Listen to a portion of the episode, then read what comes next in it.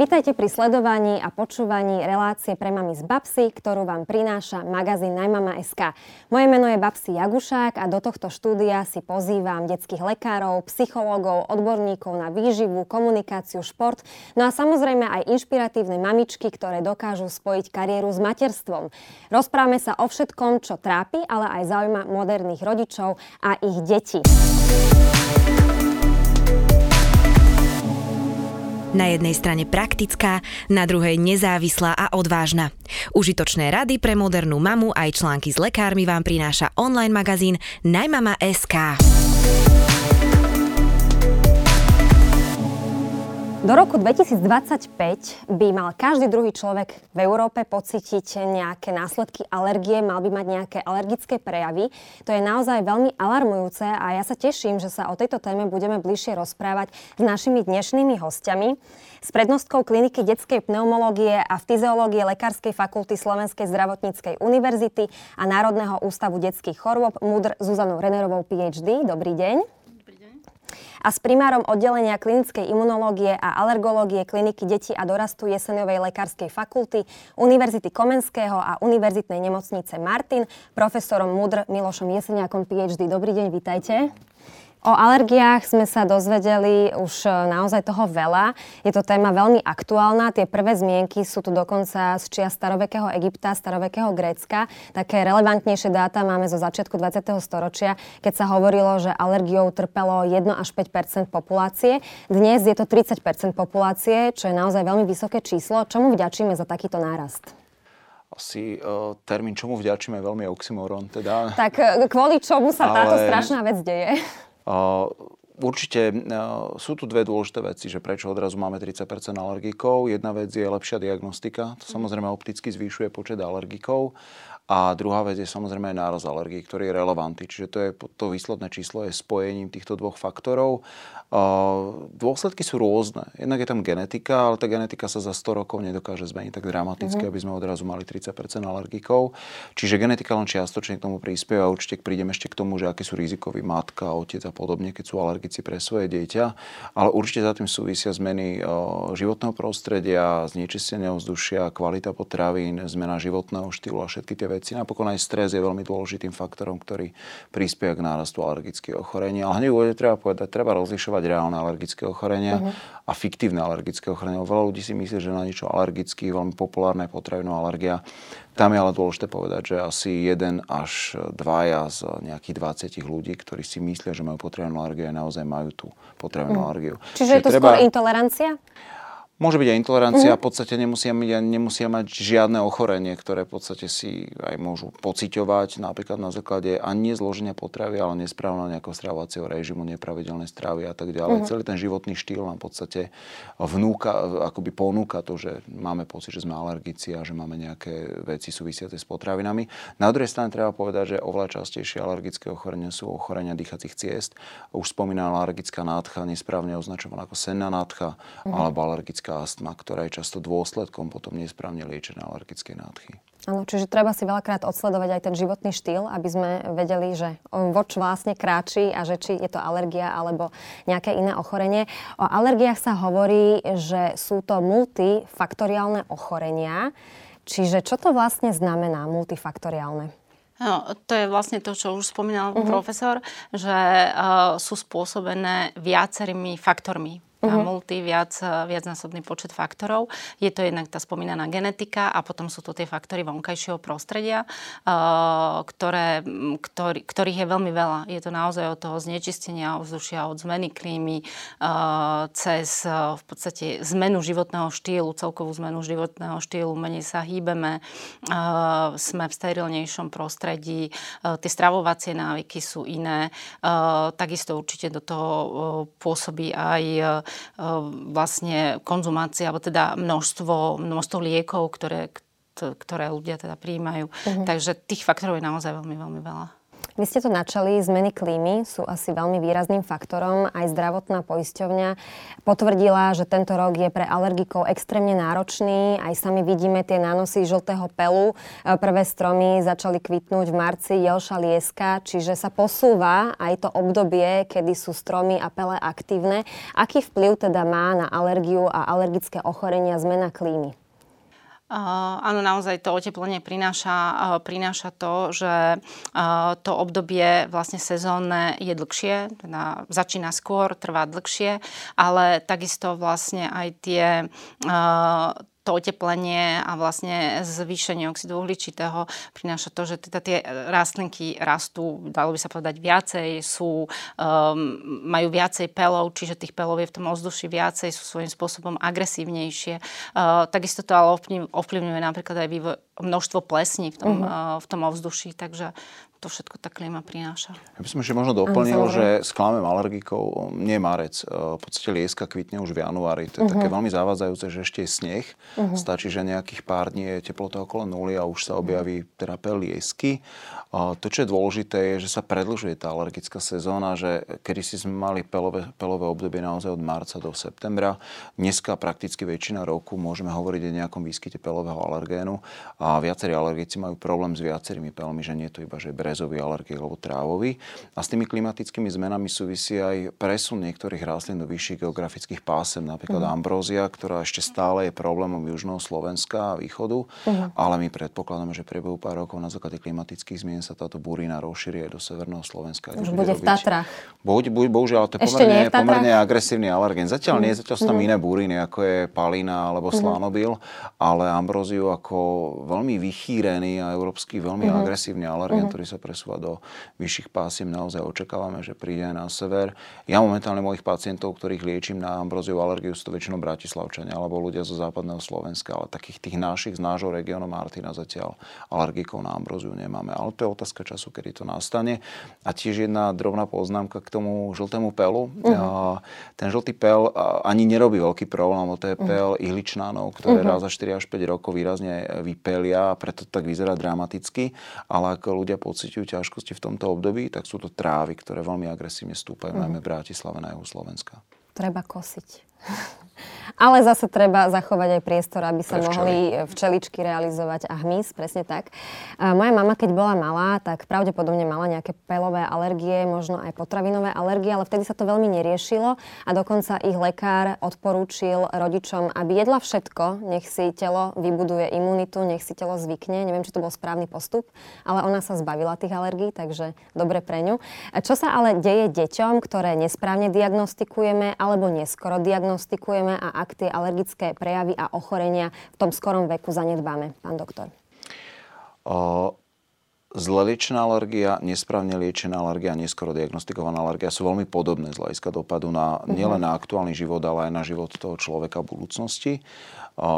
Bohužiaľ často niektoré chyby robia aj kolegovia, ale robia to aj rodičia, napríklad do malých detí Často nesprávne sa vylúčujú niektoré potraviny zo stravy, alebo povedzme matka má pocit, že dieťa reaguje na ne. Dokonca niektorí naši kolegovia nesprávne vyhodnotia niektoré laboratórne testy a zakážu tomu dieťaťu konzumovať niektoré potraviny, čo nie je správne. Naozaj dieťa malo vylúčiť iba potraviny, na ktoré reálne klinicky reaguje a to sú potraviny, ktoré dokážeme v tzv. záťažovom teste, lebo každá neindikovaná eliminácia nejakej potraviny, najmä v, úzko, v útlom e, živote dieťaťa, môže viesť k tomu, že práve tú alergiu si vybuduje to dieťa. Takže je veľmi dôležité, veľmi pragmatické, racionálne prístupovať k nejakým dietetickým opatreniam a naozaj, ak máme pocit, alebo rodič, ak vidí, že dieťa reaguje na niektoré potraviny, je vhodné to naozaj konzultovať so špecialistom, či už gastroenterologom alebo imunoalergologom, kvôli tomu, aby sme z tých detí nevy, nevychovali v podstate naozaj alergikov na, na rôzne potraviny.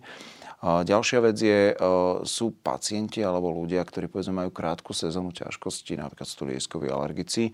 Tí si mhm. vždycky v januári kúpia nejaký sprej do nosa, kúpia si tabletky, alebo aj rodič tomu dieťaťu dá nejaké antialergika v tej krátkej sezóne, povie si, veď to je pár dní, pár týždňov, nemusím to riešiť.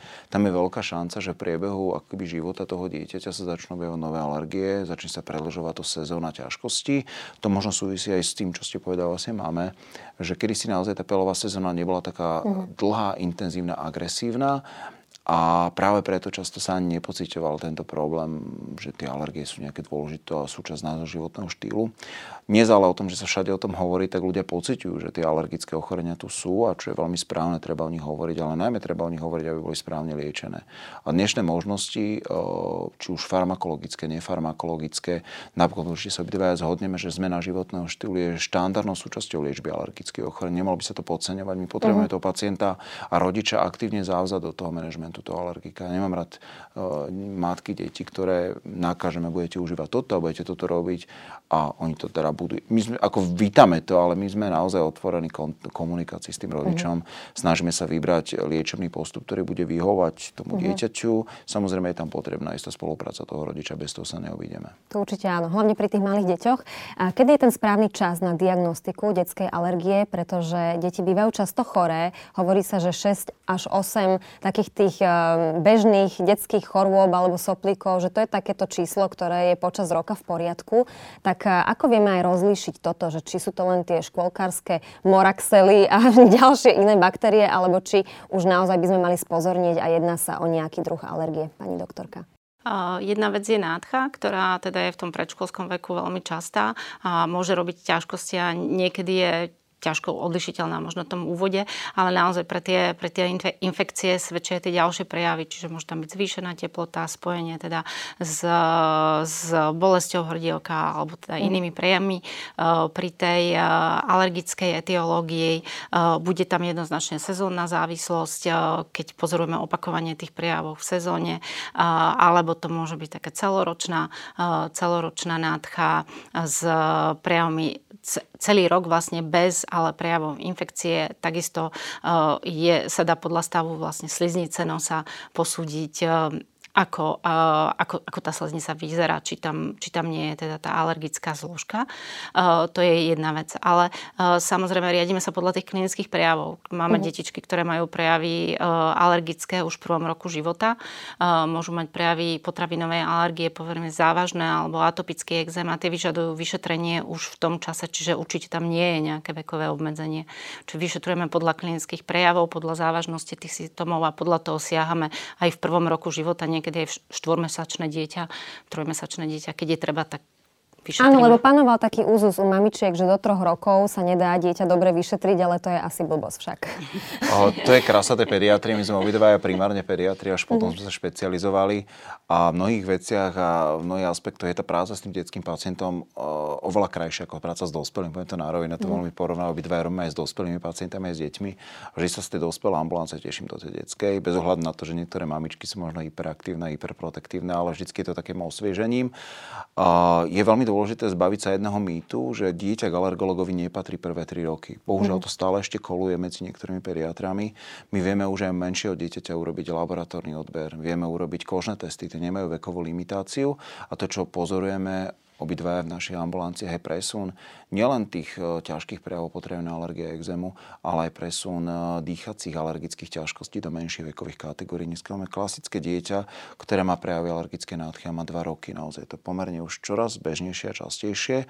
Na druhej strane ale veľmi dobré poznámka je, že treba odlišiť tie klasické infekcie, ktoré nemajú nejakú zásadnú sezonalitu v nejakej konkrétnej špecifickej krátkej časti roka ale dôležité je to, že alergický zápal v dýchacích cestách zvyšuje riziko chorobnosti. A keď vieme do toho vstúpiť, napríklad antialergickou liečbou a nejakými prípravkami na podporu imunity, vieme znižiť aj chorobnosť. Je Dobrá správa pre všetky mamičky.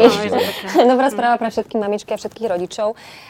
O alergických ochoreniach sa zvykne hovoriť, že sú chronické, že nás budú sprevádzať celým životom, ale moderná medicína ide dopredu milovými krokmi. Takže ako efektívne vieme alergické ochorenia liečiť alebo úplne eliminovať z našich životov. Je to vôbec možné? Alebo ktoré typy alergií vieme úplne vyliečiť a ktoré zase nie? Pani doktorka. Dobre, tak začnem ja potom určite, určite do, doplniť. Určite. Čo sa, týka, čo sa týka alergií, bohužiaľ vyliečiť alergiu ako takú nevieme. Mm.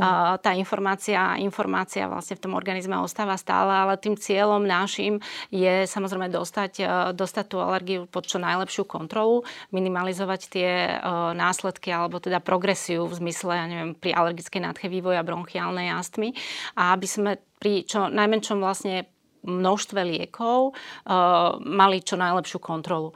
Čiže to je určite ten cieľ a to vieme pri súčasných možnostiach dokázať veľmi pekne.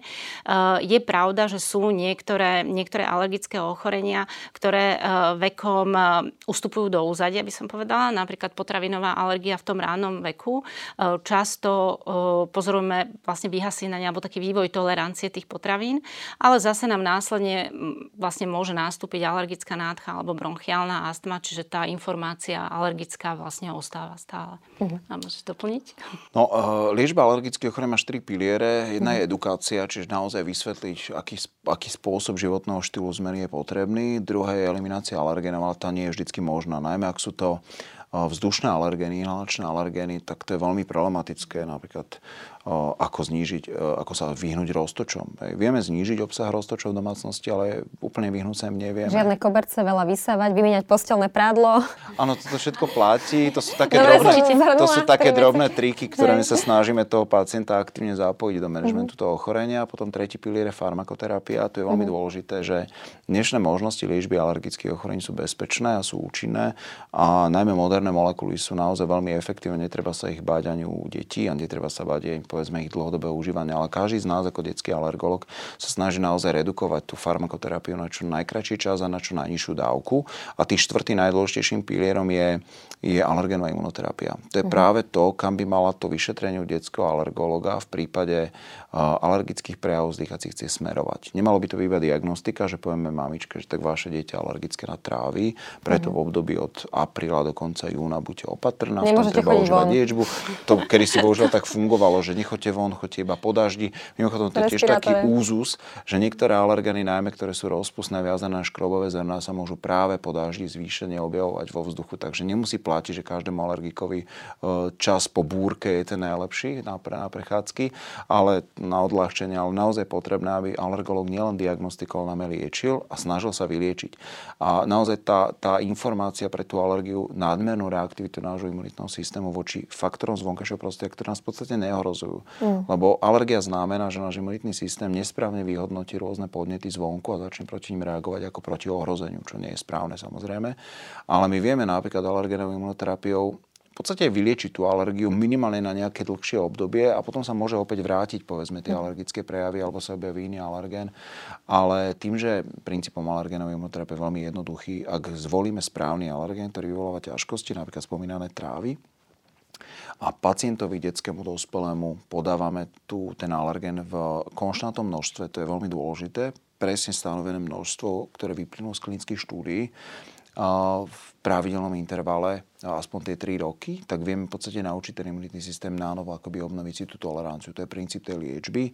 My máme pacientov, ktorí napríklad užívajú 2 až 3 druhy alergenovej mm. imunoterapie práve na to, že majú alergické prejavy na roztoče, môžu mať napríklad alergiu na osu a včelu, to tiež vieme vyliečiť. Až to je spomedzi všetkých alergických ochorení život ohrozujúci stav, ktorý vieme naozaj vyliečiť u týchto pacientov podávaním alergenovej imunoterapie, lebo naozaj pri ose a včele si neviem predstaviť, čo pacientovi by sme režimovo odporúčili, no nechoďte von počas obdobia, keď lietajú. Uh-huh. No, tak to asi nie je to správne. Celý, celý rok zavretý Čo je dôležité, na čo sa dá táto liečba dávať aj u detských pacientov. Uh-huh. V podstate nemá vekové limitácie. Máme aj malé deti, ktoré mali závažné alergické reakcie po bodnutí včelov a alergenová imunoterapia u nich dokáže zabezpečiť to, že ten rodič sa nebojí s tým dieťaťom ísť do prírody napríklad. Ešte by som doplnila tentokrát, ja, čo sa týka alergenovej imunoterapie, keď už sa o nej bavíme, uh-huh. tak e, vlastne my sa ju snažíme čím skôr u tých detí násadiť, teda od tých 5 rokov, okrem osy včely, ktorú môžeme teda nasadiť skôr. hlavne kvôli, alebo aj kvôli tomu, že pôsobíme aj preventívne. My vieme pomocou alergenovej imunoterapie vlastne znižiť vývoj ďalších senzibilizácií, to bolo dokázané v štúdiách a takisto vlastne vývoj ďalších bronchiálnej astmy a to je ten náš cieľ takisto. Áno, čiže sme si priblížili alergenovú imunoterapiu, ale existuje aj vakcína, alebo existujú aj iné formy liečby, tak si môžeme povedať niečo aj o nich, pán doktor. V tomto prípade vakcína sa často keby zamieňa za to slovo alergenová imunoterapia. Uh-huh. Ono sa to aj pôvodne e, v minulosti nazývalo, že alergenová vakcinácia. E, my sa snažíme termín vakcína izolovať na, na prevenciu infekčných ochorení. Uh-huh. Ale na druhej strane treba povedať, že aj viaceré očkovania proti niektorým ochoreniam, proti chrípke, proti napríklad čiernemu kašlu, proti záškrtu a podobne, dokážu znížiť riziko napríklad ťažkých alergických ochorení a najmä dokážu znížiť riziko, že daná vírusová alebo bakteriová infekcia zhorší priebeh už existujúceho alergického ochorenia. Takže naozaj očkovanie je dôležitou súčasťou manažmentu alergických pacientov, ale má to svoje isté pravidlá. Samozrejme, v akutne zhoršenom stave nikdy pacientov neočkujem ani proti infekčným ochoreniam. Je potrebné odložiť to očkovanie, pretože e, môže ešte viac zhoršiť priebeh už toho tak zhoršeného alergického ochorenia. Z tých ostatných možností liečby e, sú také, ktoré sú súčasťou režimových opatrení. Mm. Niekto si povie, že taká banalita, ale základom liečby napríklad alergické nádchy u detí naučí to dieťa poriadne smrkať a čistiť si nos. To je naozaj veľmi dôležité. A vyplachovať si možno nos? Áno, všelijaké také tie spreje s solné roztoky, konvičkovanie, rôzne tieto veci sú dôležitou súčasťou. Oni napríklad vám očistia tú nosovú dutinu od alergénov, od baktérií, zlepšia ten povrchový film na povrchu nosovej dutiny a podobne. Takže solné roztoky, konvičkovanie je veľmi dôležitou súčasťou a čím skôr sa to dieťa naučí, tým to bude lepšie pre neho, lebo to je dôležité manažment aj povedzme infekčných akutných ochorení. No a potom máme teda antialergika. Tie sú buď lokálne, momentálne je veľmi zaujímavé, že sa posúvame Kedy si to začalo tak, že dieťa má alergickú nádchu, dostane sirup alebo dostane tabletkovú formu antihistaminika, to je najznámejšia skupina uh-huh. antialergických liekov. Mimochodom je jedna v trojke najpredávanejších liekov celosvetovo. Je tam, tam má jasné, že lieky proti bolesti a lieky zo skupiny psychiatrických na ukludnenie. A, v tre... a spánok. A ja tretie antihistaminika, uh-huh. čo je celkom symbolické. Ale uh, dnes je ten postup trošku iný tom úvode, ak stačí, snažíme sa dávať lokálnu liečbu do nosa, napríklad kortikoidy. Určite sa mamičky nemusia bať tých moderných molekúl. Mm. Uh, tie sú tak urobené, že v tom nose ostáva ten, ten kortikoid, pôsobí no proti zápalovo. Áno, a, a on sa nevstrebáva z nosa. Tie moderné molekuly sú urobené tak, že ostávajú mm. slíznici, čiže mamičky sa určite nemusia báť, že by dieťa prestalo rásť, ale že by to negatívne vplývalo na hormonálny systém a podobne. Mm. Uh, lokálne máme okrem iného aj antihistaminika, či už spreji, alebo sú v kombinácii s antihistaminikom a s, s kortikoidom. No a potom sú to klasické systémové antihistaminika. Tie máme v niekoľkých podobách. Pre detského pacienta je najzaujímavejšia sirupová forma. Sladká, jahodová. Sladká, sú rôzne príchute, Káva, jahodová, tutti frutti, viem, že nejaká Super. slívková, ale veľmi zaujímavé sú formy od 5. roku života, ktoré sú podobe tzv. ororozpustných tabletiek, čiže mm. dieťa dostane za odmenu cukry, ktorý v podstate obsahuje antihistaminikum a ktoré sa rozpustí v dutine ústnej a nemusí sa zapíjať. Ale opäť, každý z nás pozná tých svojich detských pacientov, snažíme sa dohodnúť s tou mamičkou, že ktorá forma bola najviac vyhovujúca, na akú formu aj to dieťa sa na, si návykne, že ju bude chcieť a ochotné užívať. A opäť sa snažíme, aby tú liečbu užíval pacient v takom období, keď je to nevyhnutné. Opäť e, nie som zástancom nejakej dlhodobej chemickej medicíny, že teraz dieťa nastavíme na liečbu a, a bude liečby. preventívne užívať uh-huh. do nekonečna. Práve na to slúžia pravidelné kontroly špecialistu, aby tú liečbu optimalizoval a uh-huh. podľa možností dosiahol čo najnižšiu dávku a, a kombináciu liekov, na ktorých to dieťa sa má dobre. Existuje, pardon? Ja som ešte stala takú malú poznámku k tomu očkovaniu a alergiám, lebo s tým sa stretávame veľmi často, že sa rodičia také obavy uh, u pacientov s potravinovou alergiou, tých malých detí a čo sa týka očkovania, uh, tak určite tá obava nie je na mieste. Aj tie deti, ktoré majú alergiu na vajíčko alebo, alebo tam mlieko a iné potravinové alergény, tak môžu byť, môžu byť očkované a je to naopak veľmi dôležitá súčasť vlastne tej ochrany mm-hmm. organizmu pred infekčnými ochoreniami. Takže uh, lebo je to taká pomerne častá otázka. Áno, my sme spomínali aj to vysávanie, vymieňanie perín a takú tú prehnanú starostlivosť o to dieťa a starostlivosť o to okolie, kde sa dieťa nachádza. S tým je spojená aj hygienická teória, ktorá tvrdí, že deti, ktoré sú v tom sterilnom prostredí, sú náchylnejšie na alergie. Je to pravda? Pani doktorka? Kto sa nadýchol prvý? Dobre, tak ja začnem len. Ono sa to odvádza, uh, odvádza od pozorovania alebo od štúdií, ktoré boli realizované v minulosti, kde sa uh, v podstate zistilo, uh, že tie deti naozaj v tom vidieckom prostredí alebo na farmách žijúce mali tých alergických ochorení menej. Jedna vec je samozrejme, že tie deti v mestách svojím spôsobom majú to prostredie sterilnejšie. Ale určite tam nezohráva úlohu len samotná tá sterilita toho prostredia, ale je tam naozaj expozícia uh, iným vplyvom, expozícia endotoxínom, ex, expozícia uh, vlastne uh, tým, tým ďalším, ďalším faktorom v prostredí. A, a naozaj tých vplyvov je viacej. Čiže v súčasnosti už nehovoríme len čisto o tej hygienickej uh, hypotéze. Tá už bola, nechcem povedať, že vyvrátená, bola mm. revidovaná, lebo dneska aj na vidieku máme deti, ktoré majú ťažké formy alergických ochorení. Dneska sa naozaj ukazuje, že dôležité je jednak to prostredie, ale najmä interakcia nielen s našim imunitným systémom a s našou DNA, pretože mm-hmm. vplyvy prostredia dokážu chemicky meniť napríklad povrch našich nukleových kyselín. To je napríklad dokázané, že keď mamička fajčí, uh-huh. tak sa e, chemicky modifikuje povrch tých nukleových kyselín, čo vedie k zvýšenému riziku e, alergického zápalu. Hovorí sa, že keď matka fajčí, štúdie ukázali, že e, to dieťa má asi 15 násobne vyššie riziko, že bude astmatik a ešte aj deti toho dieťaťa, keďže už dieťa má svoje zárodočné bunky. Ale čo najdôležitejšie sa ukazuje, že veľmi kľúčové pri hygienickej teórii je interakcia prostredia s našimi vlastnými mikroorganizmami na povrchu slíznic, v trávecom trakte známa mikroflóra alebo mikrobióm v dýchacích cestách na koži. A práve tento komplexný akýby vzťah medzi našou DNA, medzi našimi mikroorganizmami, hovoríme tak aj medikom vysvetlené, že každý má svoje také zootypické na slízniciach a vplyvy prostredia, ktoré potom môžu ovplyvňovať nielen tú našu DNA, ale najmä zloženie toho červeného mikrobiomu, tak to v konečnom dôsledku potom môže viesť k zvýšeniu rizika alergických ochorení. Ale už len čisto, že pobyt v sterilnom alebo naopak v nestrelnom prostredí, to už je dávno vyvrátené. Tu platí zdravé rácio, všetko naozaj s mierou. Nie je veľmi dobre, keď mamička beha za dieťaťom so, so ster- s dezinfekčným prostriedkami a hneď ako sa dieťa ničoho dotkne, tak čistí ruky, prestrieka, najlepšie celé dieťa v igelite, aby sa ničoho nedotýkalo. To určite nie je na mieste. Naozaj tu nejaká prehnaná úzkostná starostlivosť nie je potrebná. Iná vec môže naozaj nastať, keď sa šíria rôzne, napríklad sú sezóny rôznych vírusových ochorení, kedy treba byť opatrnejší, zvýšiť tú hygienu rúk, povedzme vyhybať vyhýbať sa nejakým veľkým priestorom s veľkým počtom ľudí, kde sa môžeme niečím nakaziť. Nemyslím v súvislosti len s covidom, ale mm. máme tu chrípku, máme tu iné bežné respiračné ochorenia. Veľmi typicky to rodičia určite pozorujú, keď dieťa zaradia do, do detského kolektívu, alebo to môže byť aj zaradenie po, po nejakom dlhšom období, napríklad prázdnin späť do kolektívu. Opäť si to dieťa musí zvyknúť na takéto zoo toho, toho kolektívu a vybudovať si nejakú imunitnú ochranu.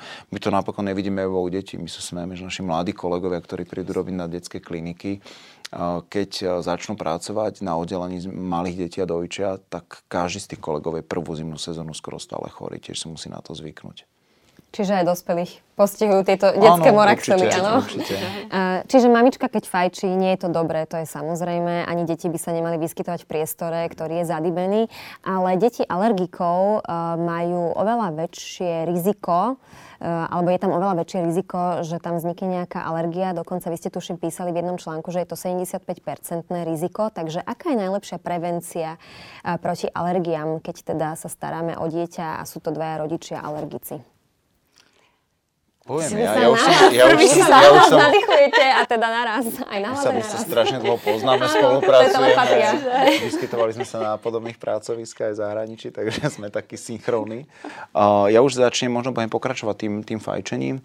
Uh, z najdôležitejších preventívnych opatrení pred rozvojom alergického ochorenia astmy je to, aby dieťa nebolo vystavované cigaretovému dymu, či už prenatálne, čiže ešte počas gravidity, ale to platí aj poznatálne. Naozaj dieťa by sa nemalo vyskytovať v prostredí, sa fajčí, nemali by rodičia fajčiť pri dieťati a podobne. Je to veľmi dôležitý preventívny a veľmi overený postup, ako znížiť do istej miery riziko alergických ochorení.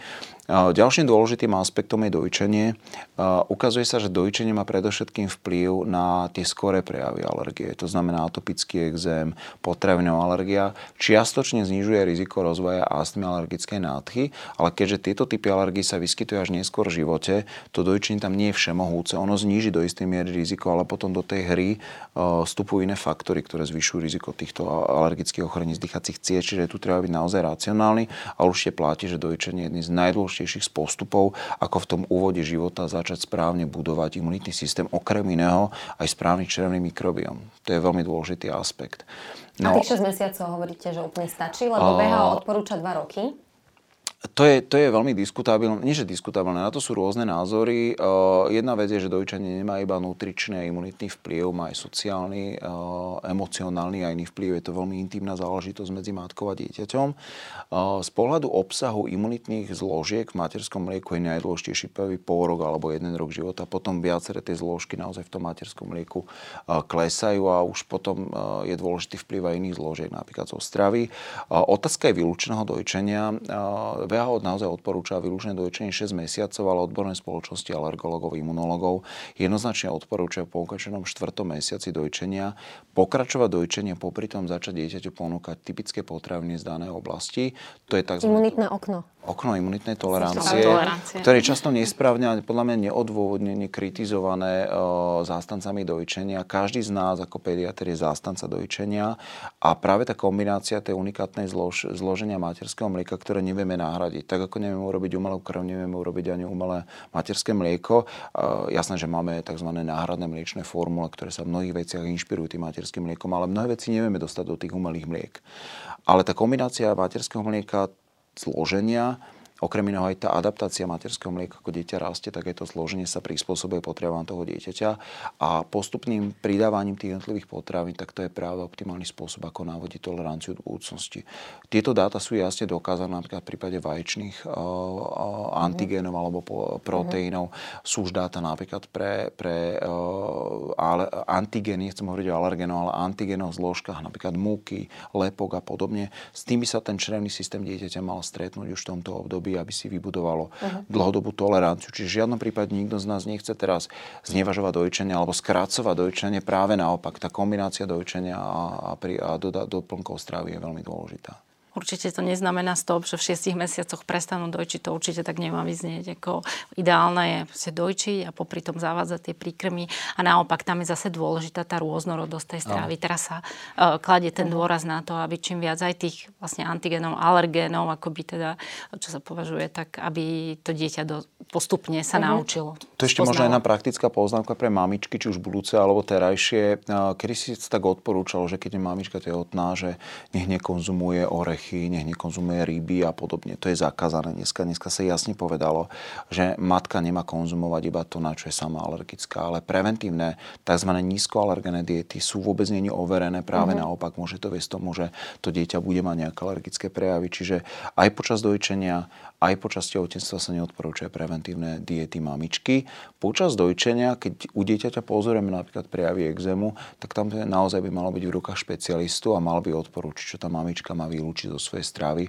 Ale opäť nemalo by to byť taká bezlava dieta, uh-huh. že dieťa má exém, mamička ho plne dojčí, tak teraz vylúčte skoro všetko, nejeste orechy, nejeste mlieko, nejeste vajce a podobne. To je veľmi nesprávne, lebo často tá mamička potom trpí na rôzne uh, karencie vitamínov, živín, ktoré uh-huh. ona sama potrebuje, pretože jedna jednak aj tvorba materského mlieka vyžaduje energiu, vyžaduje e, odobratie vápnika, vitamínu D a podobne. Jasne.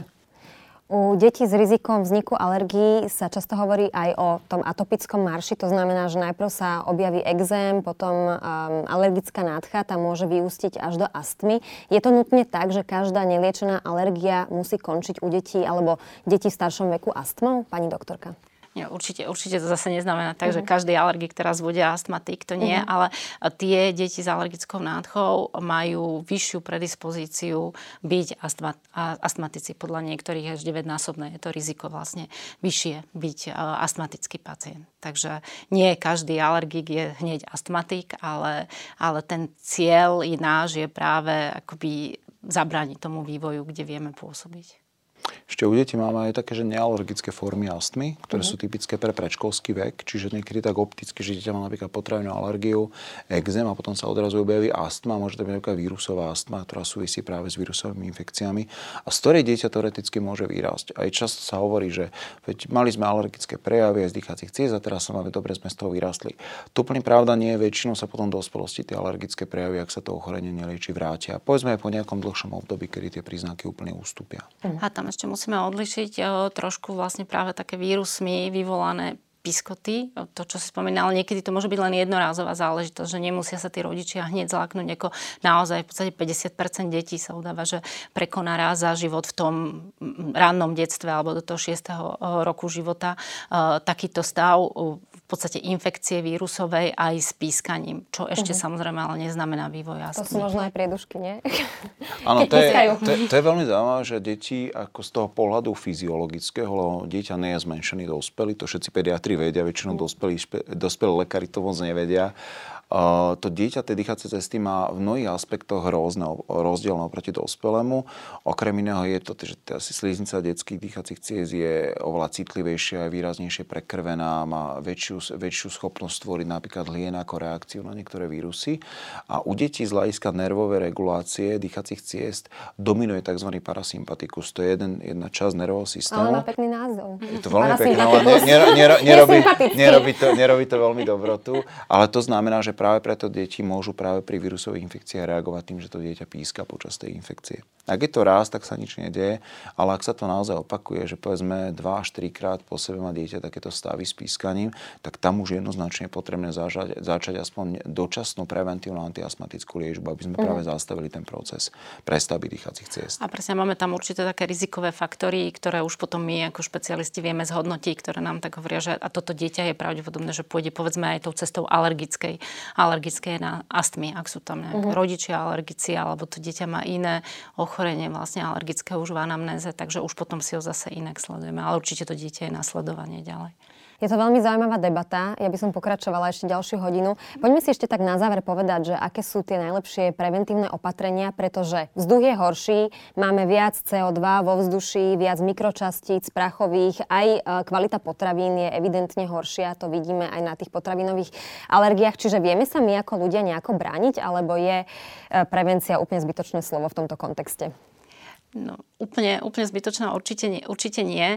A už to tu odznelo vlastne opakovanie. To, čo vieme asi najviac ovplyvniť, je to fajčenie. Jednoznačne uh-huh. to je rizikový faktor, ktorý, ktorý napriek tomu, že o tom stále hovoríme a stále sa to zdôrazňuje, tak stále v tých niektorých rodinách funguje a vlastne zhoršuje ten vstup do života niektorým deťom. A, a to riziko teda prináša. Tie ostatné opatrenia bohužiaľ nie sú až také účinné. Vieme čo, čo môžeme robiť, ale nevieme jednoznačne vlastne uh, odstrániť to riziko alergie. Ono možno sa ukazuje, že tá prevencia alergického ochorenia je naozaj taká mozaika, v ktorých máme niektoré kamienky, niektoré sú menšie, niektoré sú väčšie. Prevencia fajčenia je určite veľký kamienok v tej mozaike. Určite tam patrí dojčenie, to treba jednoznačne podporiť. S veľkou pravdepodobnosťou tam istý vplyv budú mať napríklad niektoré vitamíny a minerály v úvode života, ale opäť jasné, robustné dáta, ako napríklad vitamín D, zinok, polynestyné masné kyseliny aj keď sa ukazuje, že napríklad u, u tehotných, ktoré užívali takéto, takéto prípravky, keby doplnky výživy, tak do istej miery sa dokáže modifikovať to riziko rozvoja astmy. A potom už bohužiaľ veľa toho nemáme, poviem na rovinu. Keď už sa objaví alergické ochorenie, tak potom máme na mieste práve alergenovú imunoterapiu, sledovanie špecialistami. No a možno z tých ďalších vecí je to ešte očkovanie vybranými vakcínami, ktoré môže znižiť riziko ťažkých alergických ochorení ale iné nástroje bohužiaľ nemáme. Ja, my určite budeme obidvaja radi zatiaľ. Uh, sú mnohé štúdie, ktoré skúmajú napríklad podávanie preventívne alergénovej imunoterapie uh-huh. u rizikových detí ešte bez alergií.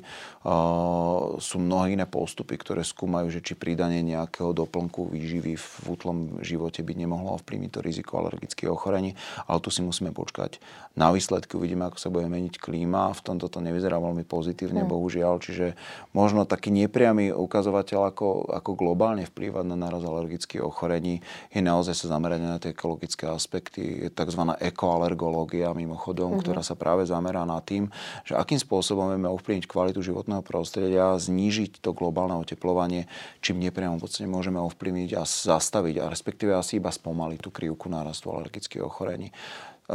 Pozitívne je, že na Slovensku máme pomerne dobrú sieť špecialistov, aj keď bohužiaľ niekedy tak nevyzerá, mamičky sa nevedia do, v podstate objednať na nejaký včasný termín. Alebo dlho čakajú. Alebo dlho čakajú. My sa snažíme s tým robiť mm. naozaj, čo sa dá. Som veľmi rád, že teraz máme aj v príprave veľa mladých kolegov, ktorí budú robiť náš odbor, čo sa veľmi teším. Čiže poprosíme takú trpezlivosť, naozaj robíme, čo sa dá v tých Počkáme ambulanciách. Si Počkáme si pár Máte rokov. našu dôveru. Ale, ale hovorím, tých aspektov, ako znížiť riziko rozvoja alergických ochorení sú tie, ktoré sme tu spomínali a určite sa každý nás budeme tešiť, e, ak prídu nejaké nové poznatky, ktoré potom budeme vedieť povedať a posunúť ďalej. Ďakujem veľmi pekne, že ste boli hostiami našej relácie pre Mami z Babsy. Teším sa na ďalšie stretnutie. Prídem na nejakú prednášku. Je to skvelá téma. Ďakujem aj vám, že ste nás dopočúvali a dopozerali a teším sa na vás opäť budúci mesiac. Majte sa krásne.